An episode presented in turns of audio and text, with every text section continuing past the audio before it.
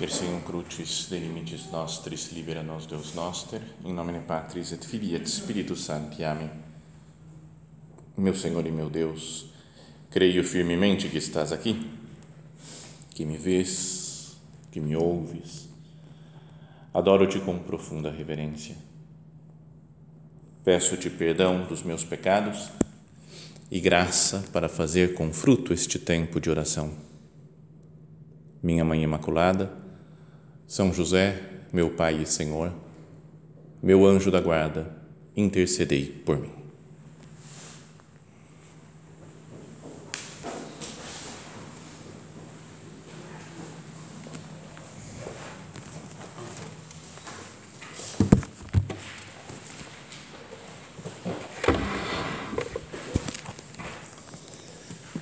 Continuamos hoje na missa, né? Ouvir as palavras de Jesus no Sermão da Montanha.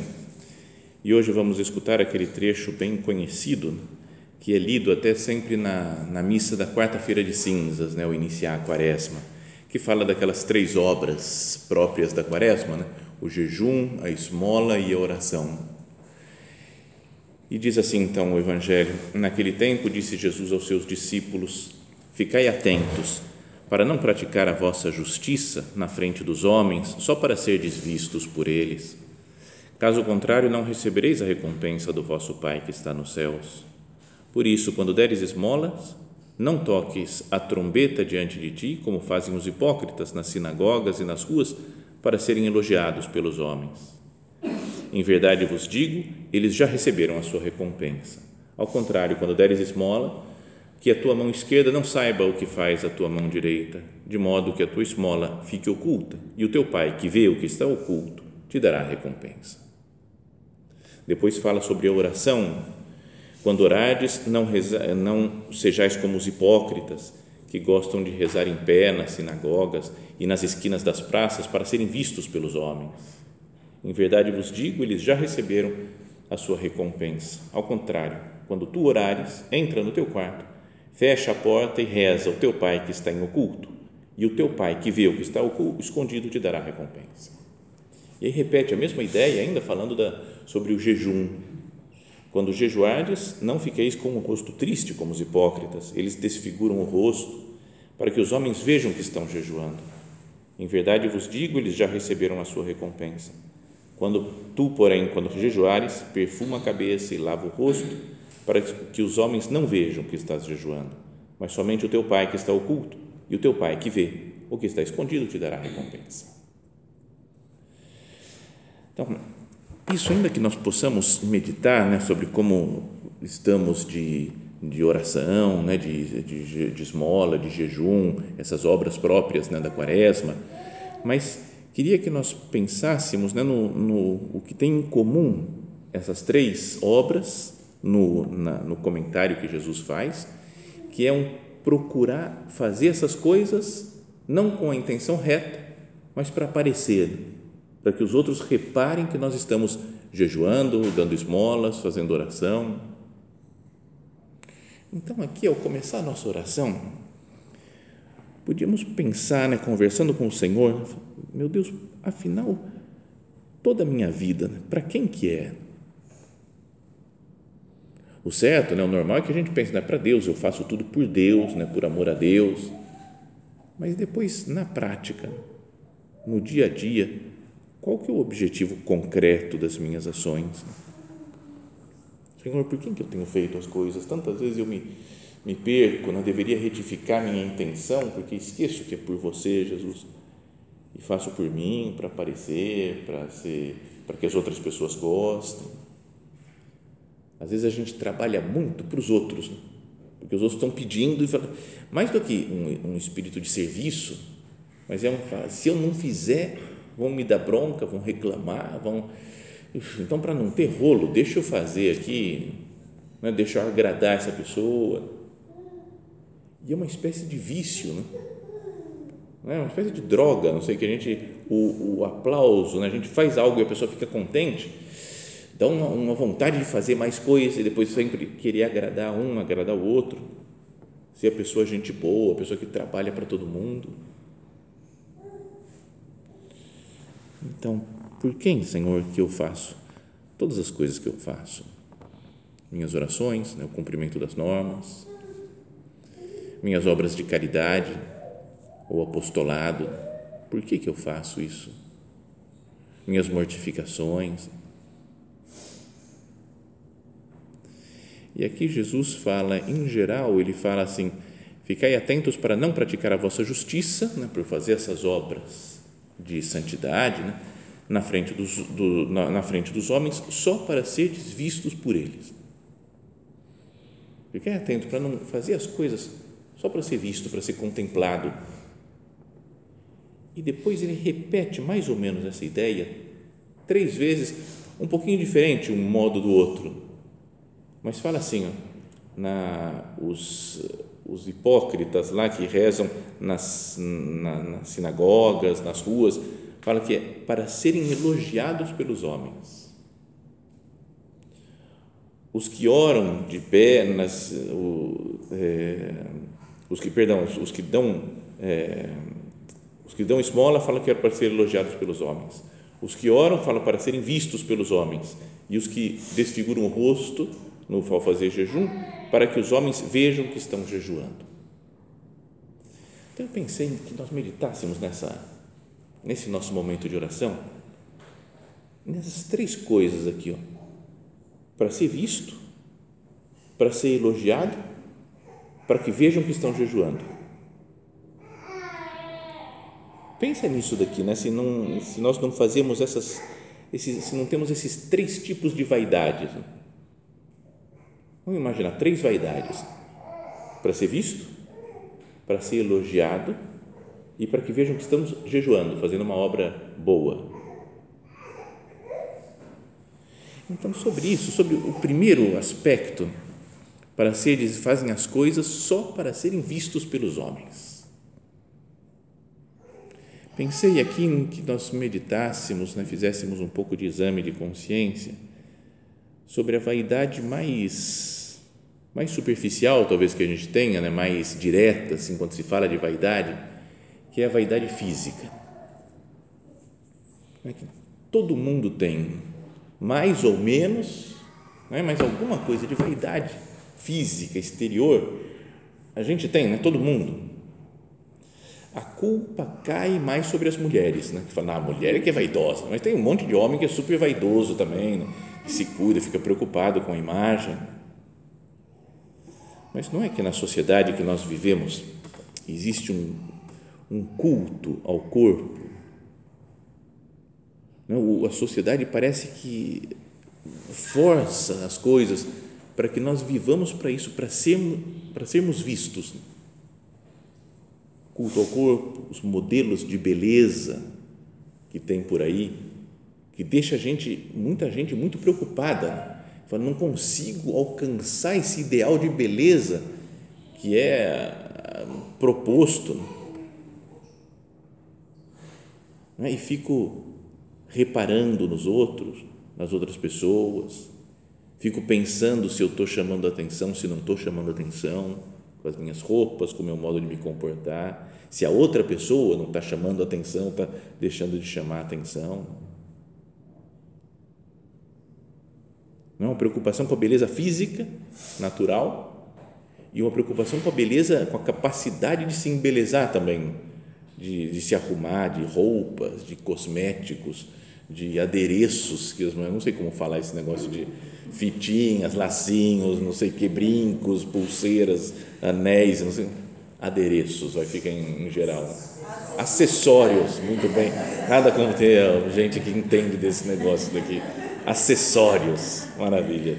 Eu não tenho muita noção desse negócio, graças a Deus, porque padre, padre não tem acessório nenhum, tem uma batida e acabou. Né? Mas, sabe, aí a gente faz, começa a fazer comparação de roupa, né, de uma estava com uma roupa, outra, eu fico, às vezes eu fico impressionado. Esse daqui é o negócio da minha mãe, então eu posso falar, minha mãe, estou gravando isso daqui, se ela ouvir, ela não vai ficar brava, porque eu já falei isso para ela muitas vezes. Né? Mãe falou, mãe, como é que vocês reparam tanto nas coisas? Porque ela falou, ela teve o casamento de um dos meus irmãos, e ela foi, E depois teve o casamento do outro irmão e ela estava preocupada com a roupa que ela ia, porque ela falou, porque na outra, na, na, no outro casamento eu fui com aquele vestido, lembra? Sei lá, mas faz três anos que o outro casou, vou lembrar o vestido que você estava? Não, eu tenho que mudar, porque o pessoal que vai estar tá lá vai lembrar. Porque, eu falei, não, ninguém lembra, mas falou, lógico que lembra. A fulana de tal estava com esse vestido, a outra estava com esse, a outra estava com esse. Eu fiquei assustado, que isso, que capacidade, né? Não é essa coisa de chegar numa festa e estar tá com a mesma roupa, o mesmo vestido de outro. Então, é, é um mundo né, de, de comparação, de vaidade, né, que é. E acho que nesse aspecto, perdão, não, é, não sou machista, não, mas é só que as mulheres acho que sofrem mais com isso. Porque, primeiro, porque são mais bonitas. Homem é feio. Em geral, homem, não existe homem bonito. Todos os homens são feios. Então, mulher é bonita e dá para se enfeitar mais ainda. Né? Homem é aquilo e acabou, né? tem que aceitar o que Deus deu. Então, mulher tem muito campo para crescer, para se embelezar, e depois as mulheres ficam preocupadas se os homens estão olhando para elas e se as outras mulheres estão olhando para elas. Homem, se se arruma, fala, vamos ver se as meninas percebem que eu estou assim, que eu estou bonitão, estou arrumado, estou não sei o quê. Mas se os homens vão olhar, não vai olhar, quer nem saber, né? não, tá, não dá mínima para isso. Bom, mas todo mundo tem vaidade física. E aqui Jesus fala que fazemos as coisas para sermos vistos. Vaidade física. Depois tem uma outra vaidade que é mais profunda do que essa, que é a vaidade intelectual. Não é uma vaidade que a gente pode falar, não, eu não ligo muito para minha imagem, o que estão achando, se eu estou bonito, se estou feio, se eu me arrumo, se eu não arrumo. Tem gente que é mais desencanada disso. Mas às vezes a, a vaidade das próprias capacidades do que eu sei, do que eu estudei, do que eu faço, né, do que eu consigo fazer. E às vezes, meu Deus, eu quero deixar claro para todo mundo que eu sei isso daqui. Já pensou se não descobrem que eu sei? Alguém está falando um negócio na tertúlia, eu sou especialista. E eu tenho que falar que eu sei, que eu sou especialista desse negócio, que eu entendo bem. Não é quando me contam alguma coisa Sabe aquele negócio que a gente já sabia e não conta que já sabia? Né? É difícil às vezes falar, já sabia. Além do mais, o que você não sabe, não é? a gente quer mostrar que tem um dado a mais que a pessoa não foi tão precisa assim. Né? E que eu sei, que eu entendo. Nas discussões, não é para mostrar que a gente tem razão. Como é que essa pessoa pode pensar assim? O certo é isso daqui, é claro, é evidente. Né? Muitas vezes pode ser por, por orgulho, né? por uma vaidade intelectual, não querer perder nunca uma discussão. Tem gente que nunca consegue aceitar os outros, né? sempre dá uma, uma réplica. Sempre. Falou um negócio, qualquer assunto, qualquer tema, fala, é mais tal coisa se eu não peço desculpa, se eu não reconheço o erro. Meu Deus, quanta vaidade nesse campo, quantas discussões inúteis. É? E às vezes só para falar que a minha opinião é mais legal, mais interessante. Quantas vezes na vida dos centros, né? Vocês, os numerários ou numerárias, vocês podem olhar e falar, nossa, não, pessoal muito bom, né? pessoal santo, né? que entrega a vida, né? não vai casar e se entrega para Deus. Mas o que tem de discussãozinha tonta, sabe? De não, melhor é deixar a porta fechada sempre. Não, não, essa porta tem que estar aberta. Não, não, não, a porta tem que estar fechada, a porta tem que estar aberta. Umas coisas que, pelo amor de Deus. Esses dias deram uma palestra lá no nosso centro e aí uma, um cara falou, ótima palestra, que beleza a palestra que foram dar lá. Eu falei, não, acho que ele fugiu do tema, não teve nada a ver a palestra. Não, mas foi muito boa. Não, mas eu acho que não, não devia ter, ter sido outro tema. Outro, não, começaram a brigar, discutir um tema. Eu falei, cara, você gostou, você não gostou, beleza. Mas a gente quer mostrar que a nossa opinião é, é mais valiosa, que tem mais, tem mais a ver, né? Parece importante vencer, brilhar, Eu vivo para vencer. Então, é por Cristo, eu faço as coisas por Deus ou para ser visto pelos homens, para que reconheçam a minha capacidade, a minha inteligência. Vivo para vencer discussões.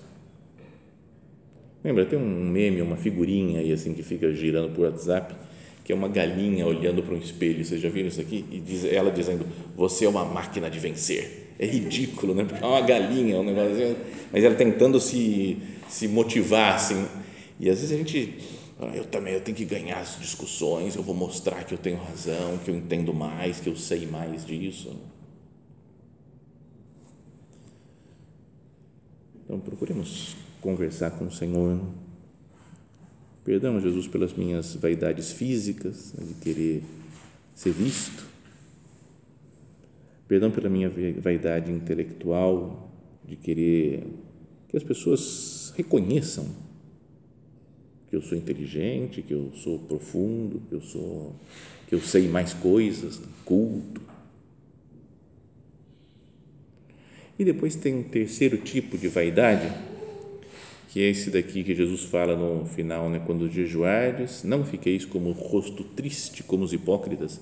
Eles desfiguram o rosto para que os homens vejam que estão jejuando. Que é o terceiro talvez seja mais profundo que a vaidade espiritual. Vaidade física, vaidade intelectual, vaidade espiritual. E pode ter entre nós uma competitividade muito grande sei lá, de gente que é mais ou menos da nossa idade, que apitou na mesma época, mais ou menos, a gente fica meio comparando, né? será que está melhor, será que está pior? É uma pessoa super, muito mais velha, muito mais santa, a gente não fala, que beleza, né? olha só, ela lá está no céu, beleza. Se já morreu, melhor ainda, né? nossa, aquela lá que morreu é uma santa. Mas quando é da nossa, compara conosco, não é que tem uma certa, quem é mais santo, quem que faz mais coisas, eu trabalho o tempo inteiro, faço tudo para a obra, e estou o dia inteiro, estou no ciclo, vou nas todas as coisas, e ela não, não aparece. Essa daqui não, está feia. Quem reza mais, quem faz mais jejum, quem faz coisa mais difícil, quem faz mais apostolado. Mas, perdão, meu Deus, porque eu, são coisas santas e eu posso me perder, Jesus, nas coisas santas, me comparando com os outros então não estou fazendo para só por Deus,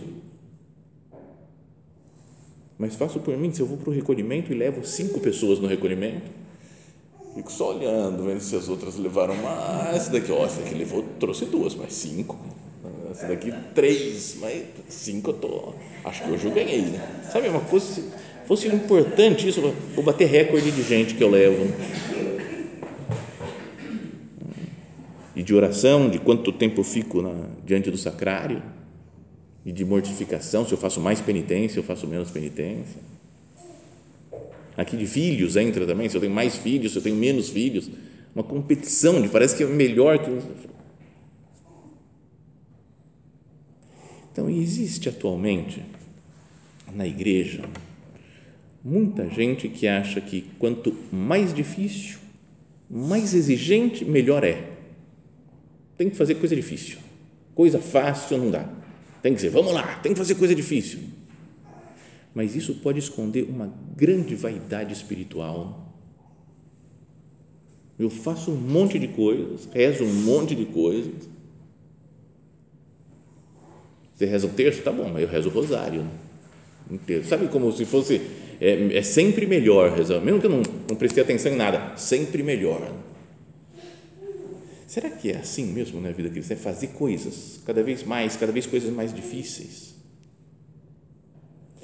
Tem uma coisa, um assunto que eu estou com um negócio na cabeça, até escrevi na, no Instagram esses dias atrás, mas sobre comer carne ou não comer carne na sexta-feira.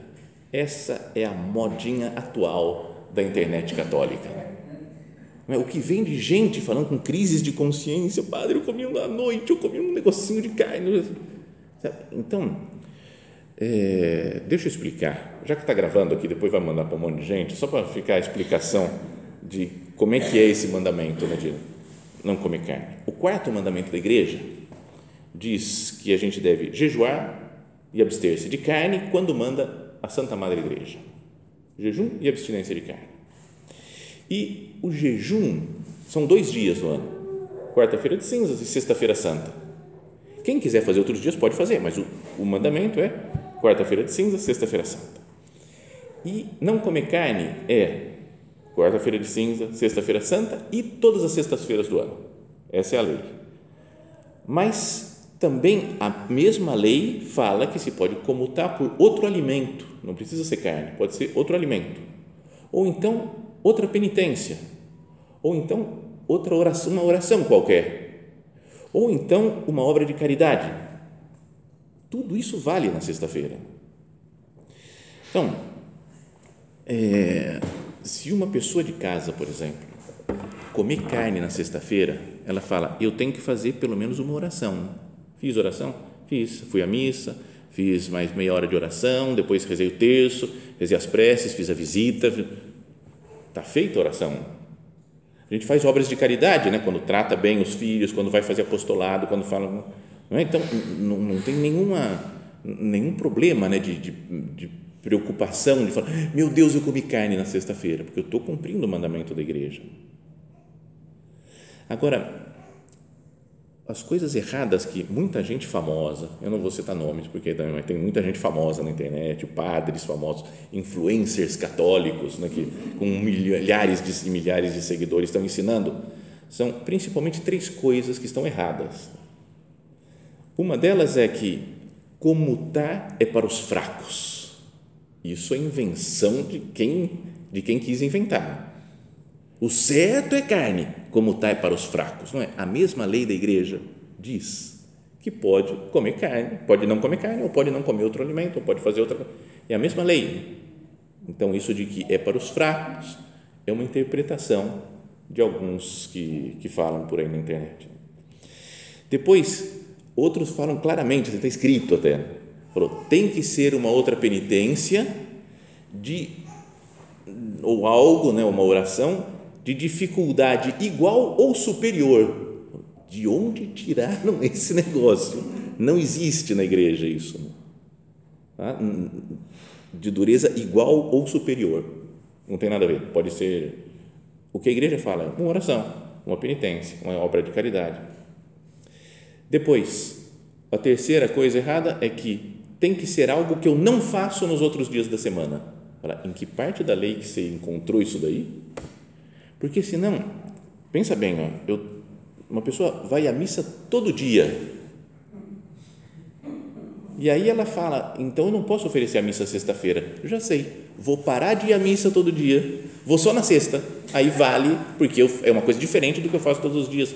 Então é um negócio sem sentido nisso daqui. Então, a lei é clara, que é qualquer coisa. Lembra o Arnaldo César Coelho, né, que falava assim: Galvão, a regra é clara. Né? Lembra disso, né? Então a regra é clara. Todas as sextas-feiras, mas pode ser não comer carne, não comer outro alimento, fazer qualquer mortificação, qualquer penitência, né? qualquer oração, qualquer obra de caridade. Então, e depois ainda dizem que se eu não faço isso daqui, do jeito que eles estão explicando, é pecado mortal. Então deixa um monte de gente com crise. Estou com pecado mortal. Não, você nem sabia que existia essa lei da igreja. Então, se você não sabe, não é pecado mortal. Não é? Se você tem, tem que ver o conhecimento, o consentimento, tem várias outras coisas para poder afirmar que algo é pecado mortal. Então, isso, digo com todas as letras, é pura invenção nessas né, regras do povo aqui para deixar muita gente preocupada. É mais ou menos como a Eva que vem a serpente e fala, sério que Deus falou para vocês que não pode comer do fruto da árvore? Né, que, senão, né, que, que vocês não podem comer de nenhuma, de nenhuma árvore. Não, não, não, falou que só dessa árvore daqui, ó, a gente não pode nem comer, nem tocar. Eu falo, oi, Eva, quem falou que não pode tocar? Em que parte que foi isso daí que você pegou?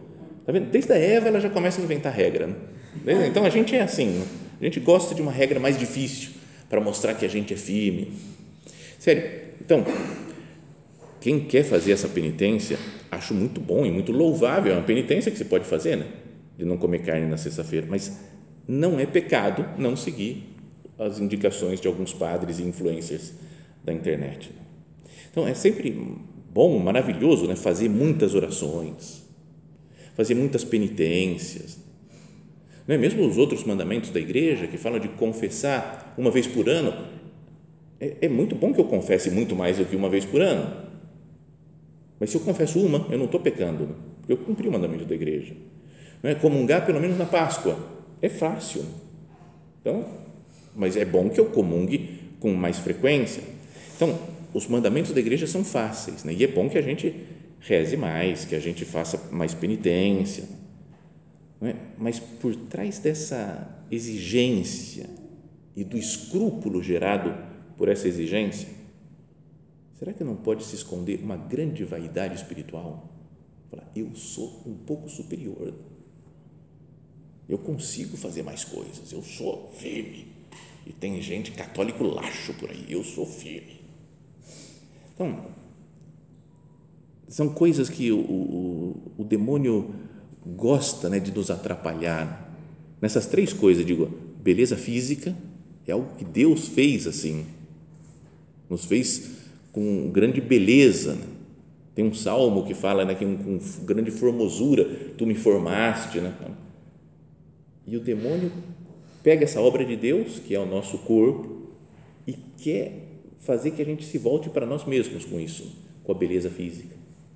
A inteligência, né, que é reflexo da inteligência divina, o demônio transforma e quer fazer que seja a vaidade intelectual, de querer o brilho para mim mesmo, o reconhecimento com a, pra, da minha inteligência. E o espírito, né, santidade. O demônio atrapalha, entra no meio das, dessa, da nossa vida espiritual para que nós queiramos ser orgulhosos espirituais. Né? Então, peçamos ao Senhor né, que nós saibamos viver né, a virtude da humildade, que vençamos essas três vaidades que nos acompanham a vida inteira. Lembra que o nosso padre falava que a, a soberba vai, vai morrer 24 horas depois da pessoa, do dono da soberba, né? Depois que a gente morrer, vai continuar ainda meio vivo, tipo rabo de lagartixa, imagina, você mata a lagartixa, o rabo continua ainda balançando lá, né? Nossa vaidade, nossa soberba é muito grande. Né? Então é preciso pedir ao Senhor, né? hoje, agora na Eucaristia, falar, Senhor, me faz ser uma pessoa humilde, me faz não fazer as coisas só para ser, ser visto pelos homens, me faz meditar nisso, Jesus, para quem que eu faço tudo aquilo que eu faço? Para quem que eu vivo? Qual que é o objetivo da minha vida, das minhas ações, das minhas obras? E pensamos a Nossa Senhora, ela que fala que Deus olhou para a humildade da sua serva e fez nela grandes coisas, né? a chamaram bem-aventurada pela humildade, que também, olhando para nós, Deus possa ver a nossa humildade, o nosso desejo de não brilhar, de não sermos vaidosos e possa fazer em nós grandes coisas.